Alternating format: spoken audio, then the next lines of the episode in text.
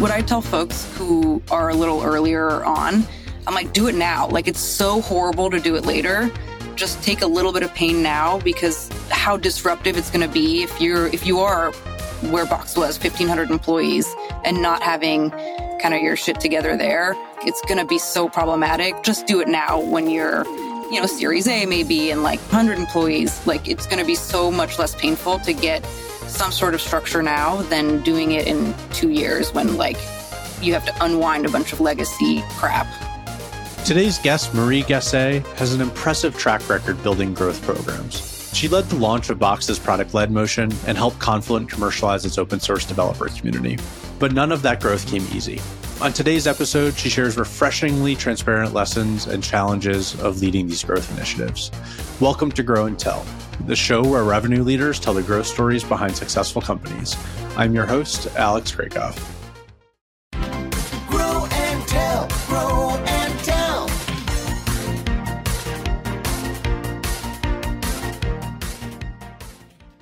Marie Gassée had a unique start to her time at Box. Coming out of Stanford Business School, she took part in a rotational leadership program where she worked on finance, sales, and growth teams. Out of that came the creation of Box's online sales business unit, where Marie led a cross functional initiative to add a self serve motion to complement Box's traditional sales model.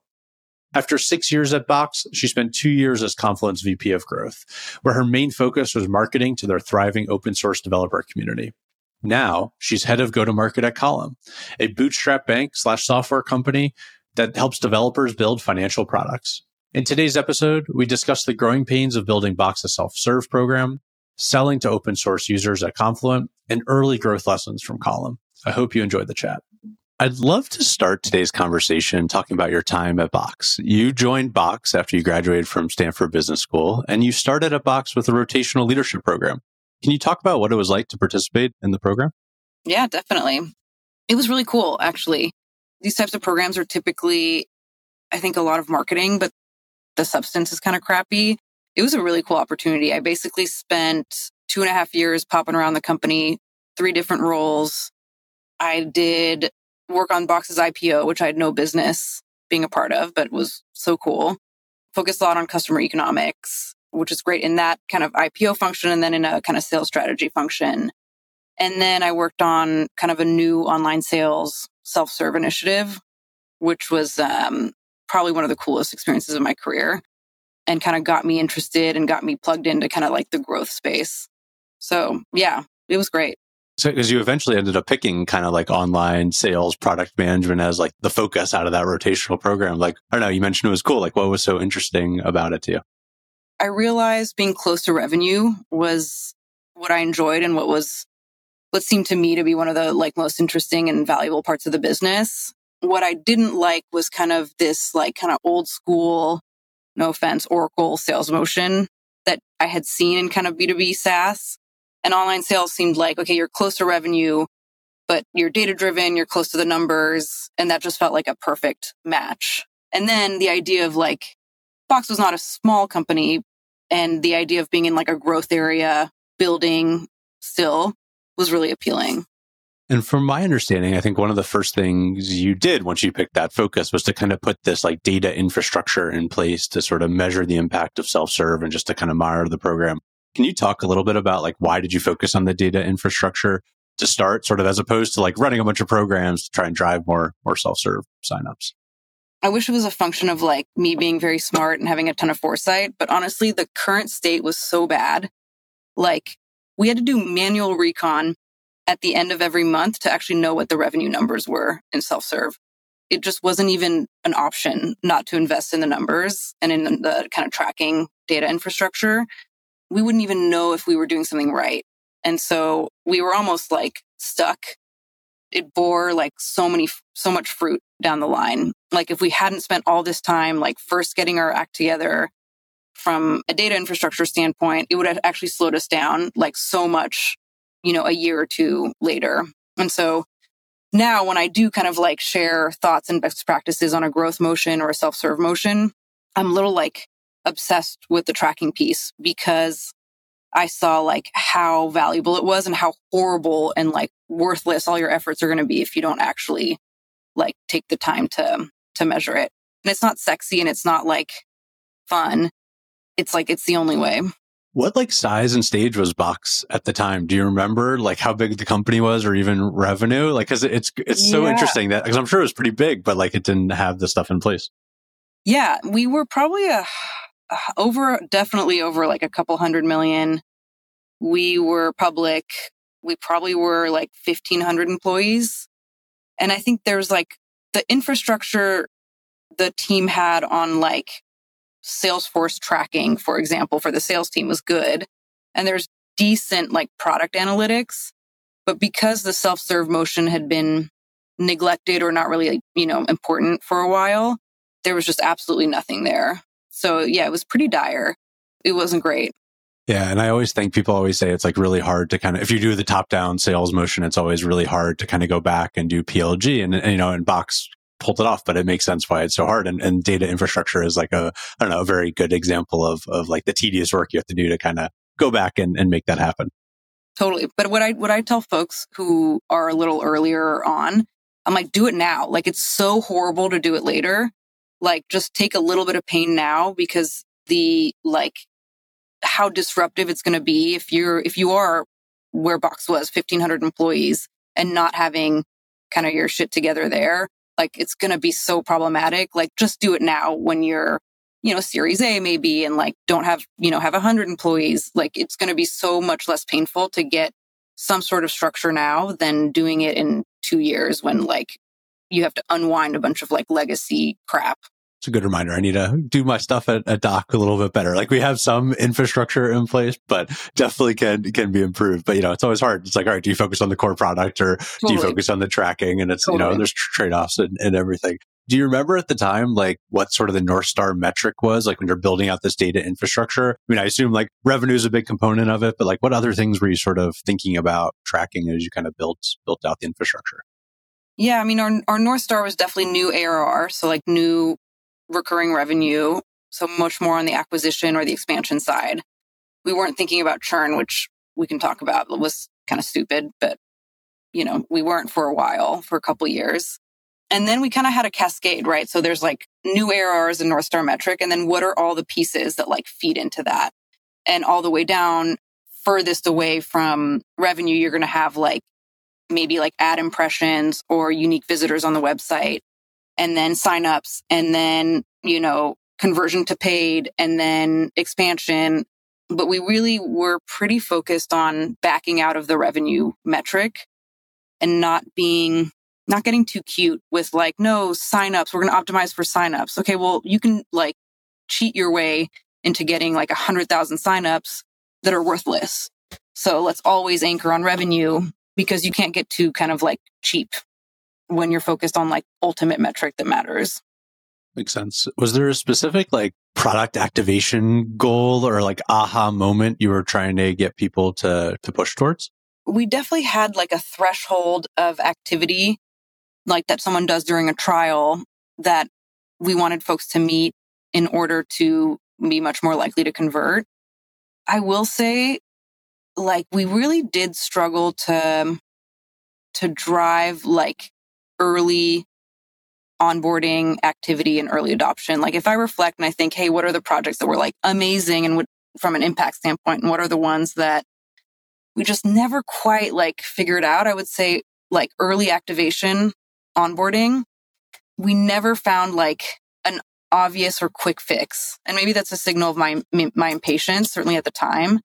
It's like getting people to use your product is not something you can like just, you know, have a better button or, you know, a slightly better flow. Like that's deep and that's pure and you have to like really invest. And one of the maybe shortcomings I had was like this impatience that was much better, much more satisfied by like a new pricing page or like reducing friction in sign up. And the onboarding, the activation stuff warrants this almost like academic, patient, pure initiative that for some reason we never totally cracked when, when I was there. I'm sure folks who's followed me did a much better job at it. It is such an interesting thing. And I'm dealing with this at Dock too, because like we get people to use the product and they self serve and they start playing around and building workspaces and stuff. But then, you know, there's moments where people get stuck and I'm like, why do they get stuck? And I think what I've learned is it's not even about the product itself and like clicking the buttons. It's about like the business outcomes that they're trying to drive. It's hard to set up an onboarding program and they get slowed by kind of the internal processes and like the things around the product. And like that's really hard to think about and push towards as you think about like self-serve motions. And that's why like I think sales assist stuff is getting even more popular Totally. because that can help like push some of those more business outcome things when you have the, the self-serve side. Totally. I think there's actually, I sometimes think of like the evolution of growth, whatever we want to call it, PLG. The focus has just shifted over time, right? There was like maybe like five or seven years ago, right? Like we were all in this mindset of, you know, if you have some great product tutorial at onboarding, like it'll solve all your issues. And then I think we like optimized as much as we could and realized, all right, we've hit some diminishing returns. Now we have to move on to like another lever we can pull. And to your point, I think sales assisted is now, now kind of the thing of like, okay, this is the next lever that can actually get impact, but it's going to look a lot different than like, you know, a cute tooltip in your product dashboard. You eventually built like a cross functional team. I think it was called like the online sales business unit to kind of like work on self serve program. And I thought that was super interesting because the stuff is super cross functional. Can you talk a little bit about like who is on the team and kind of what that collaboration looked like? this part was awesome. Like this part, I think we got right at Box. We, and this was my boss's doing. He kind of insisted and forced like the executive staff to like money where their mouth was. Okay, you want to do this initiative. You want it to be successful. It hasn't in the past. You have to dedicate resources. You have to like ring fence teams to do this. And so we built a business unit that had Eng systems, which took me a while to realize how important that was, but basically making sure that like all the systems are talking to each other, a big part of kind of like the data infrastructure piece. Product, analytics, we had design, marketing, and then we'd like support, you know, from finance and other functions as well. But yeah, that bringing together of all those functions, like all focus on the same thing meant we actually got shit done. Like it was pretty awesome. And then don't get me wrong, like we didn't start with all this like this big fancy team. You know, we started with like I think three Eng, me on product, and like someone helping on systems. We had a few like wins that then, you know, we uh, were able to make the point like, okay, hey, let's bring in like even more kind of functions to, to move even faster, have more impact. Can you talk through kind of like an example project that, that you all worked on together? One of the like wins we had was on like an, an upgrade flow. So like, how do we, you know, we have a lot of folks who maybe converted a trial, maybe they're paying us like $500 a year, not a lot. Like, how do we get them to upgrade? That was super cross functional because obviously there's like a huge Eng component, a big product component, design on how we're going to, you know, what the UI is going to look like. How do we measure everything? So that one was pretty cool, especially because there were so many pieces to it. It wasn't just a flow. It was like, how do we show value in the product of things that users don't have access to yet? You know, kind of previewing like, hey, here's an insights tab that you could access, but like you'll need to upgrade. And then we had this really cool upgrade flow. So that was one one of the projects that I thought was was really cool. Everyone was kind of involved in it and it happened to like work really well, which was which is always great. That's awesome. That's really cool to be able to like tease out the features that they could be getting and to kind of provide a little bit of value, but not too much that they gotta, you know, pay an upgrade. And I've heard you also talk about like pricing pages. Like how do you think about good pricing page design and how does that, you know, impact like kind of the, the self-serve experience? I am a big fan of the pricing page as a lever in large part because we had such success. Like we launched a new pricing page early on in kind of this business unit and we saw literally overnight the run rate increase by two and a half million. It was unbelievable. It was like defied what I thought was reasonable that like mainly a UI change could drive folks to purchase more. That's when I started to buy in and like, oh my God, this stuff is real. You can improve some experience, some UI and actually get millions of dollars. It seemed crazy. So yeah, that was in large part kind of a design change, frankly. I think the other thing we learned there and that I, I still feel pretty strongly about is transparency. Pricing transparency. If people want to buy it, let them buy it. Don't force people into trial if they just want to buy it. Don't force people into an annual commitment if they don't want to offer, you know, maybe a slightly more expensive monthly option. that's kind of like a tenant I still hold today of one in doubt, be transparent, be flexible, you know, set expectations. You know, I'm not always right. I'm learning as I, you know, I'm, I'm in a much more upmarket space now. And some of those like principles are being challenged a little bit. But I certainly think like in the SMB space and the self serve space, like you can never go wrong by just being upfront. I'm curious about the sales team who usually wants to hide pricing. Like, how did Box's enterprise sales team kind of interact with the self-serve program? And because I imagine you sort of had these two different motions. There's the self-serve, you know, motion, and then there's this more sales-led model. Like, how did they interact with the, each other? Um, initially, very poorly. One of the first initiatives we did with the sales team is we we basically like, took away credit. We're like, hey, you are no longer getting paid on you know like trial conversions that you can't prove you helped. So we basically took out, I think, 20% of their quota attainment on the like SMB side, less, much less so on the enterprise side. So it was very bad initially. A, we kind of changed kind of how we thought of how sales gets credit for, for things that come online. That then that smoothed things over a bit. And then we really got in the mentality of like, our job is not just to, you know, hit these revenue numbers, but feed the sales team everything we do, we have to come to the sales team and say like, Hey, his, this, here's how it's going to help you. Here's how you can like leverage all these new trials you're getting to hit your number. But yeah, it was not good initially. Uh, we ended up actually moving the business unit to report into sales at one point as a way to try to kind of like smooth things over. It's like, Hey, sales, the sales leader has to own, you know, the AE driven sales and has to own online sales and that way we can like force us to like get along. And it, it did work actually. Did you have like a concept of like product qualified leads or something to pass over these these like you know good opportunities to the sales teams? Or sort of how did the you know flag good accounts to the sales team yeah totally we worked with the analytics team we did a pretty basic analysis hey what are the signals that we're seeing in kind of like a self-serve trial or like a small deployment that signal higher potential. So we used, you know, found what those signals were, used them to trigger a notification to the sales team to say, Hey, this one looks high potential. It's worth your time. I like to think it was PQLs before PQLs were a thing. But yeah, that helped get us credibility and good goodwill from the sales team because we really did try to say, Hey, you know, this can help feed you. And we, we tried to actually like serve them up you know, trials and self-serve accounts that had the ability or had the potential to, you know, have a meaningful impact on their quota. Yeah. I mean, it should be a good thing for the sales team, right? Like getting warm leads who are already interacting with the product. I mean, that's like a sales person's dream. You know, I always think of like the best relationships as sort of like an alley oop, right? It's like marketing and growth, like tosses up the lead and then hopefully, uh, sales kind of slam dunk it, right? Uh, bad analogy, but you get the idea. Uh, I agree. I think like where rubber meets the road is like what people are getting paid on, right? That yeah. all sounds good until in our situation, we basically were paying on something and literally took it away overnight. And so it all like should work. But then when you're kind of messing with people's livelihood, people rightfully get, get pretty mad.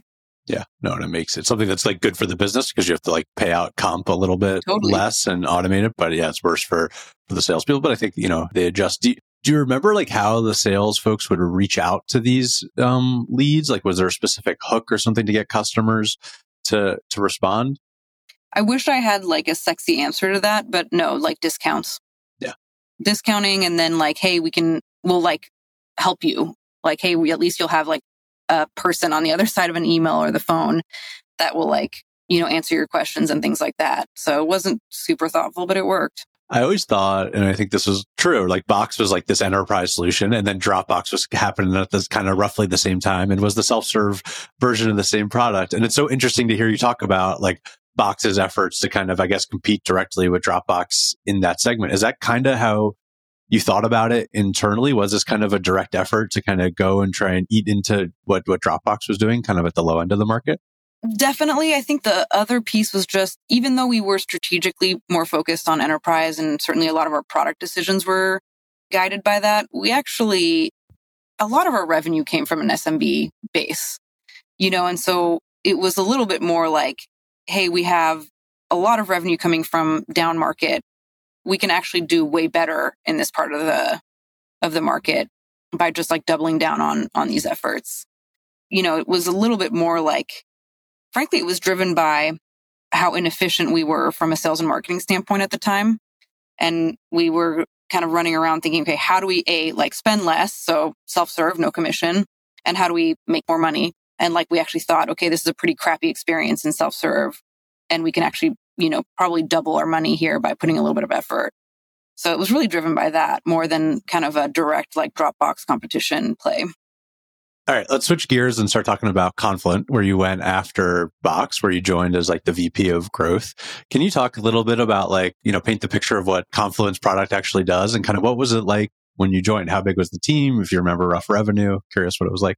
Yeah, I think so. Team wise, I think we were like 600 employees, above 100 million. though I don't remember exactly where. Also pre IPO, we ended up going public, I think about two years after I joined in mid 2021. And the company very different certainly than that when I experienced at Box. So open source kind of commercialization product. So basically this open source software called Kafka, uh, which is focused on like how you stream data. So basically a, like a new way of thinking about, you know, data going from one place to another. Huge adoption in the OSS like space. So tons of developer adoption. And basically Confluent was the commercialized version. So you're using Kafka, you need help or you need more features or, you know, you want all to unlock all these other capabilities and then you would buy Confluent in order to access that. Definitely a little bit of a chasm between this like very developer friendly, like OSS facing part of the company that was all about adoption of Kafka, this thing that we, you know, didn't make any money on. And then a pretty traditional, like sales motion, pretty upmarket, initially very reliant on professional services, which was not great. So definitely like a little bit, it was hard to reconcile kind of those two different parts of, uh, parts of the company. Yeah, it sounds like you almost had like two different cultures. You know, it's like free open internet side, help the developers. Then it's like, all right, your hardcore SaaS uh, sales enterprise folks is very different. Totally. Like, how did you bring people over from that kind of open source community to the to the paid side? Like maybe we'll start at the top of the funnel. Like what did kind of outreach look like and how did you kind of get those initial at bats with with kind of folks? Yeah i mean i think the biggest thing and this was a big learning the basis of like what was successful from a growth demand gen pipeline generation standpoint was basically saying finding people who were using kafka the underlying open source and then pitching to them here's how that can be improved, made easier, made cheaper by working with Confluent. Where we misstepped pretty meaningfully is data streaming, real time data. Like that market is infinite, right? You could be like, oh my God, like our total addressable market is enormous. Let's find all those people who could benefit from real time data and like, let's sell Confluent to them. And what we realized fairly quickly was if someone's not already using the open source software, like our conversion rates essentially are zero. And so we're spending all these resources trying to convince people that like this like new way of looking at data was like best thing for their business. Come to Confluent. We'll like take you on this journey with us. And what we, we realized was like, that's too much of a jump. What we really needed was kind of a two prong approach. One is like this great developer advocacy group that's like super developer focused, just focused on Kafka adoption and like in the purest, you know, most like developer friendly way. And then kind of the marketing and sales team's job was like, okay, once we have this addressable market of Kafka users, then let's show them, you know, the value of going from using Kafka to like working with Confluent as well. And it took us a while to figure that out. And it took us a while to kind of like, there was no desire to bring the developer advocacy group more to be more commercialization focused, but at least bring the sales team and the marketing team a little bit more to like appreciating that like the foundation of everything we do has to be usage of of Kafka, the open source. Yeah, it's super interesting and a good lesson around like uh, how how a niche you know works, right? You know, you're trying to spread the word around you know the the big idea that Confluent was trying to solve, but it actually worked better when you were just focusing on just the people who are using Kafka and then moving them over. And you mentioned like that two prong approach. Did you focus on both of them, or or you were more just on the marketing and sales side and trying to bring the Kafka users over to kind of the commercialized side? Yeah, more so on the on the commercialization side. So one thing we JR CEO did really well is he kind of like siloed the developer advocacy group and like let them do their thing and not be kind of poisoned, frankly, Yeah. by the sales and marketing team. And so, you know, we were just kind of there, like waiting for the Kafka community to expand and then seeing how we could a- uh, action that. I, I think that was a really good decision and kept it pretty pure. Um, so yeah, I was just on the greedy, greedy monetization side. Makes sense. Makes sense. That's the side I would be on too. Uh, Yeah. And then what does it actually look like to kind of bring people over and like sift through the community? Are you just looking through like GitHub and seeing who's really active in open source and who's contributing the project and things like that? Or yeah, how did, how did that sort of go to market motion work? Yeah, essentially like the the biggest successes we had were okay, what are scalable? So obviously not like clicking around, you know, a community, but what are scalable ways to identify what we called Kafka signal? What are the ways that we can identify that a company, a persona is using Kafka and then market to them, usually more so um, technical personas. How do we market to them like, hey, here's how your life or your job or your outcomes can be better by using Confluent? And so examples of that, you know, we use like LinkedIn skills a lot because people would talk about Kafka as a skill they had. We used job postings, you know, scraping job postings to identify if they were using Kafka at an organization. And then through a number of channels, ads, SEM, sales outreach, etc., we would target them. But again, another kind of mistake we made is getting a little too, in my opinion, uh, this was not everyone's belief at Confluent, but we were we got a little cute in kind of trying to go after these more senior business like personas you know like oh we're going to you know really pitch them like the dream of how digital transformation will change everything i always found that like really getting it like hey a slightly more senior technical persona was like and the conversion rates you know agreed was kind of the way in to um to starting kind of a deal cycle and getting getting pipeline generated not everyone agreed with me Yeah. I mean, it makes sense. I'm sure like the technical folks like really feel the pain of Totally. using Kafka and the open source technology and then really feel the benefit and the value that Confluent was providing. Whereas like the other style messaging is more pie in the sky and like harder for people to kind of grasp. Like, wait, what are we actually buying here? Digital transformation sounds cool, but it's like, okay, what's the problem you're going to solve for me right now? It sounded like you built an SDR team, right? To kind of go out and reach out to those folks. Can you talk about like kind of that, that process and, and what, what that was like? Yeah, I mean, we had so we had a pretty traditional, initially a traditional SDR team. We had an inbound team um, that was focused on ingesting leads and converting those, and then an outbound team that worked across, like with the sales team, and outbounded into into key accounts or priority accounts. So that was not anything revolutionary. What what I thought was cool is we also built like a sales assist team. So we called them cloud SDRs, uh, as we were really trying to push the kind of Confluent cloud product. And their role actually was kind of bridging the gap between, you know, the developer advocacy team and then the more like commercialization team in that, you know, we really looked to them to be super helpful, not salesy at all, and be focused exclusively on adoption. You know, their key metric, at least when I was there, was okay, how do we get them to activate and use the product, regardless of whether they're going to, you know, monetize or hit a certain threshold that's worth much from a dollar standpoint. So that was kind of uh, the first foray into like a very, felt like a very pure, um, like sales assisted motion. Would you comp the SDRs on the product activation metrics? Yeah. Yeah. So, gosh, and I'm forgetting the term. I think we called it production activated orgs, PAOs. Yes, PAOs, production activated orgs. And that was the North Star. Like, how many folks who sign up for Confluent Cloud can you get activated? And that's the goal. And we're not, and that there, that was some sort, a certain threshold of usage, but it was not linked to pipeline. It was not linked to, um, you know, a certain monetary value. It really was, you know, we're trying to increase the base of folks who are using our cloud product in like some sort of regular, you know, monthly active or whatever way.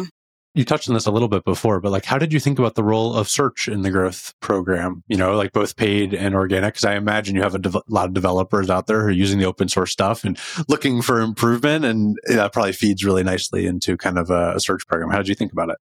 Totally. Yeah, our search program was great. We had a, a great person leading it on the team. We saw a ton of success on like branded search in that we kind of said Kafka was was part of our, you know, part of our brand. And yeah, we saw a ton of success there. I mean, I think the foundation of that is obviously the the structure of the search program was great, but the foundation of that was like the amount of content that we had. Like we had on the organic search side, but also just in terms of, you know, providing content for the paid search side and all kind of our paid programs. We had we had so many Kafka like technical experts and they produced so much like gold.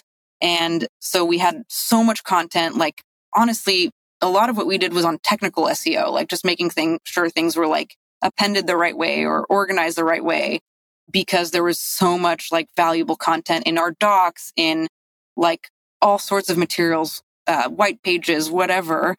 And so the foundation of it and what I tell folks often is like invest in content, but don't do kind of like BS, you know, kind of like shallow content that's going to, you know, maybe come up on a Google search, but not actually provide value. And so it made our lives so much easier on the, you know, kind of like acquisition, what we call digital growth side, because there was like a plethora, never ending amount of content that we could just like adjust a little bit to make it, you know, more lucrative in terms of getting, getting folks into, into the website.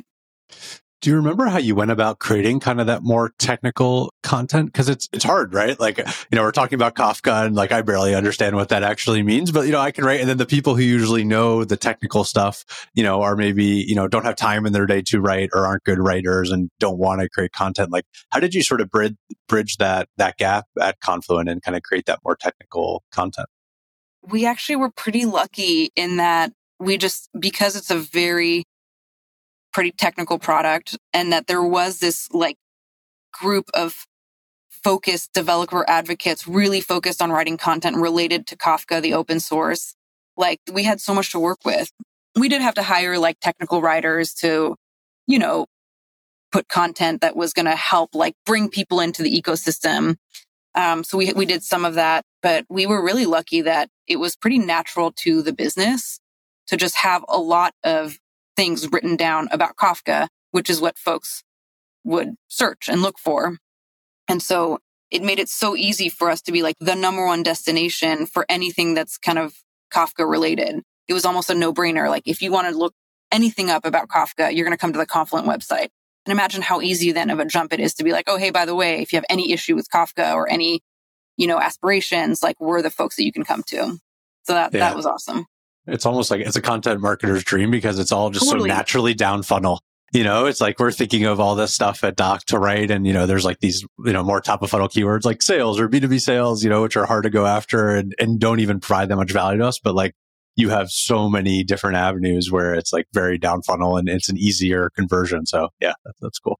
Would love to switch gears and talk about Column, where you are today, which I think is a really interesting company. Could you talk a little bit about like what is Column? Why'd you join? Who's the founding team? How'd you kind of get involved over there?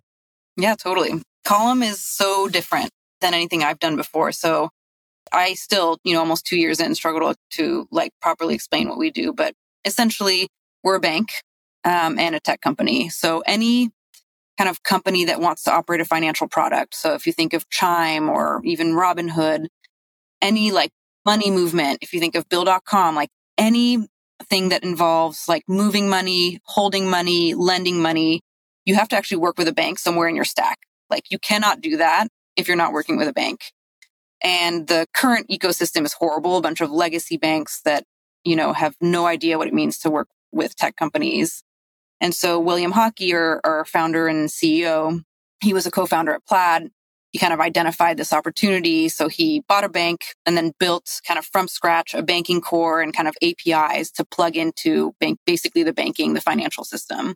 And so we work with fintechs, with payment companies, with insurance companies, with kind of any company that's doing any sort of financial capability and essentially are kind of like the infrastructure stack for them.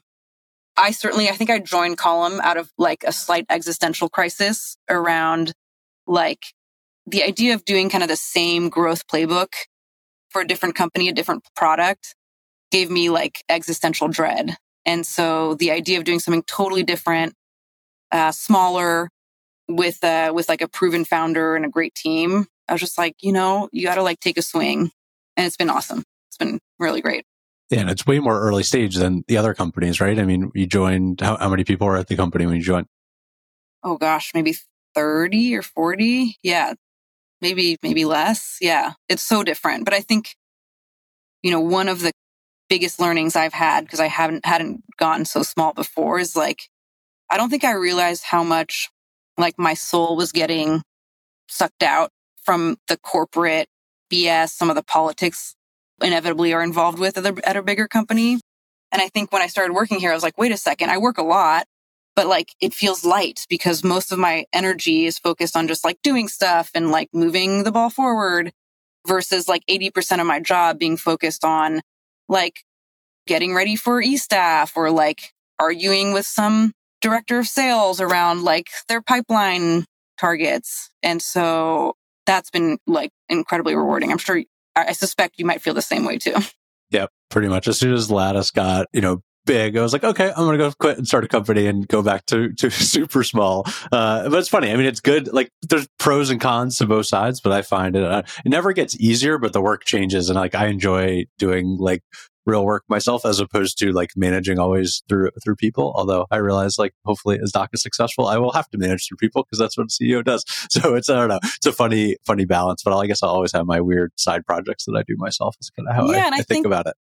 I think what I'm learning here at Column, what I think William has done a good job of is, you know, we're now a hundred people, I think, and yes, still small, but like there are ways to grow and to have, you know, the, the org expand and not kind of get this like political dynamic or this like these inefficient bureaucracies.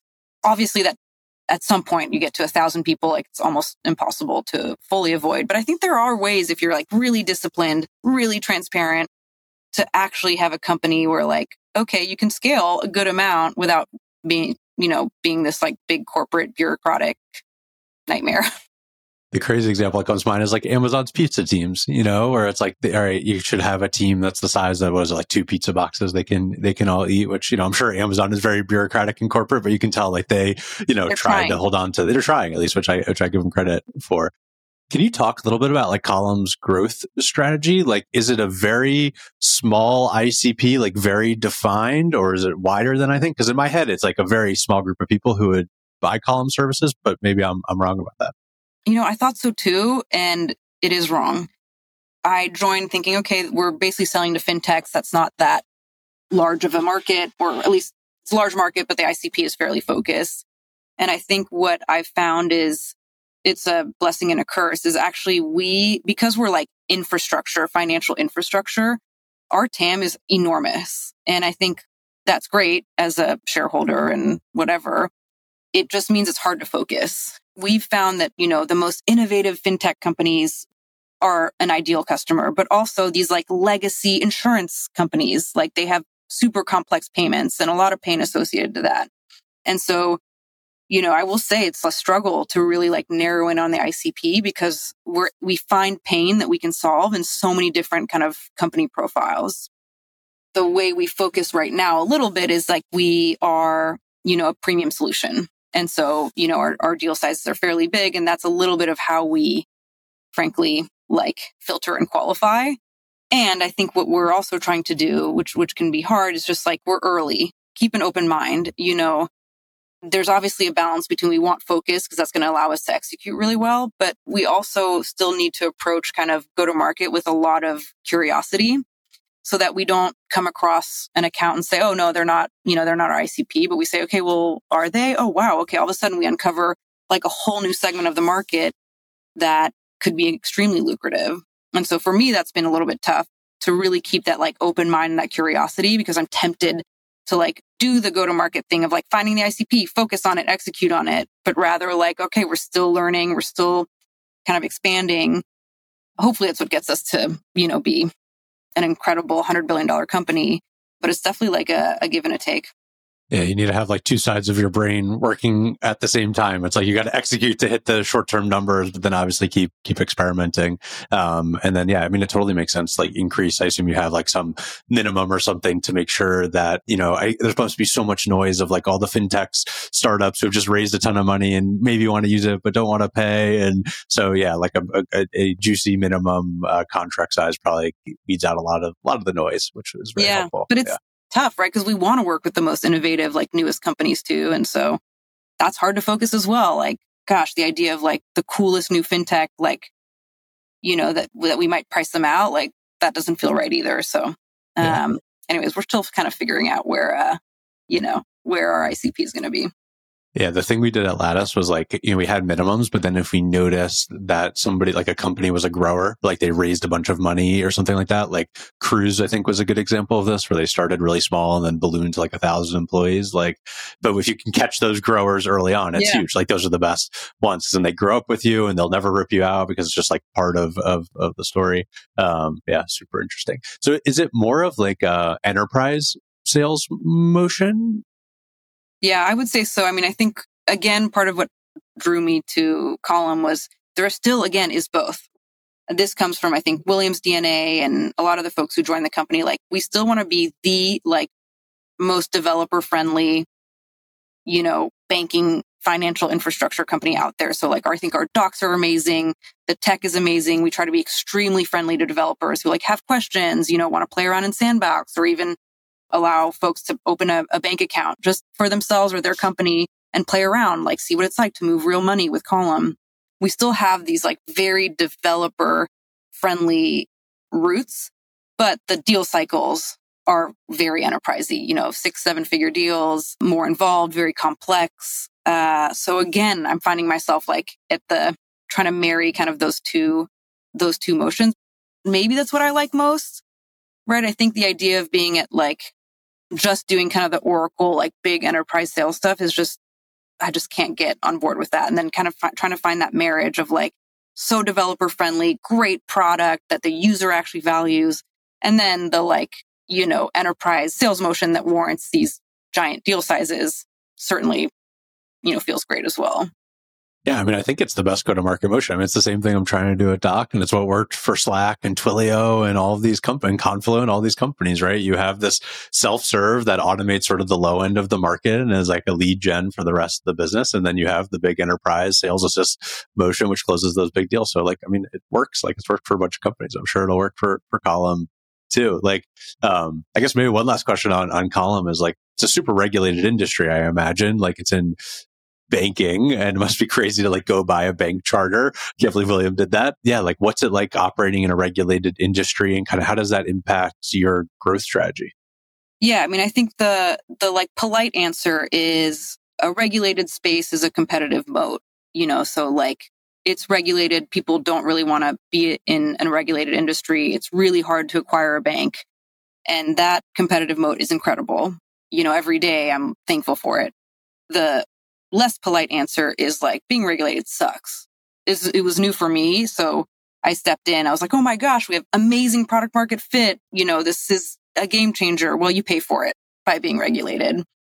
It wouldn't allow us, I think, to be as aspirational and successful as we've been if we weren't regulated because we wouldn't have that moat. But, you know, it just means like documentation and, you know, thinking about risk and how you mitigate risk and thinking about, you know, this stakeholder that has never been part at least of my career, which is the regulators. You know, you have customers, you have employees, stakeholders, you know, maybe investors, which we happen not to have here, which which is great. But now there's this other like giant stakeholder in the room, which is the regulator.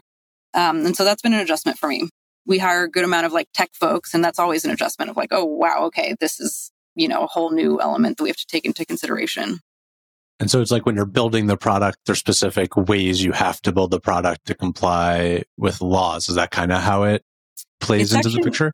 So that definitely plays into the picture. That's not the hard part, uh, or at least not the part maybe that I think about every day. But every customer that we bring on, the banks take on risk. Anyone they work with, they take on a risk that they have to mitigate, document.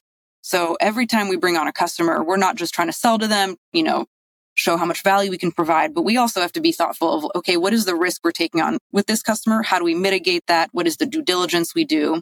And so for me, it was like, my operating model, I spent my entire life thinking about generating demand, you know, getting people to buy. And then here, there's some of that, but there's a lot of like, okay, now I need to qualify really carefully and mitigate and like make sure we set expectations and due diligence. And so it's, um, it's just kind of flipping it a little bit on its head in terms of like the things we, we think about. I guess it's like intellectually challenging, but it's, it's different.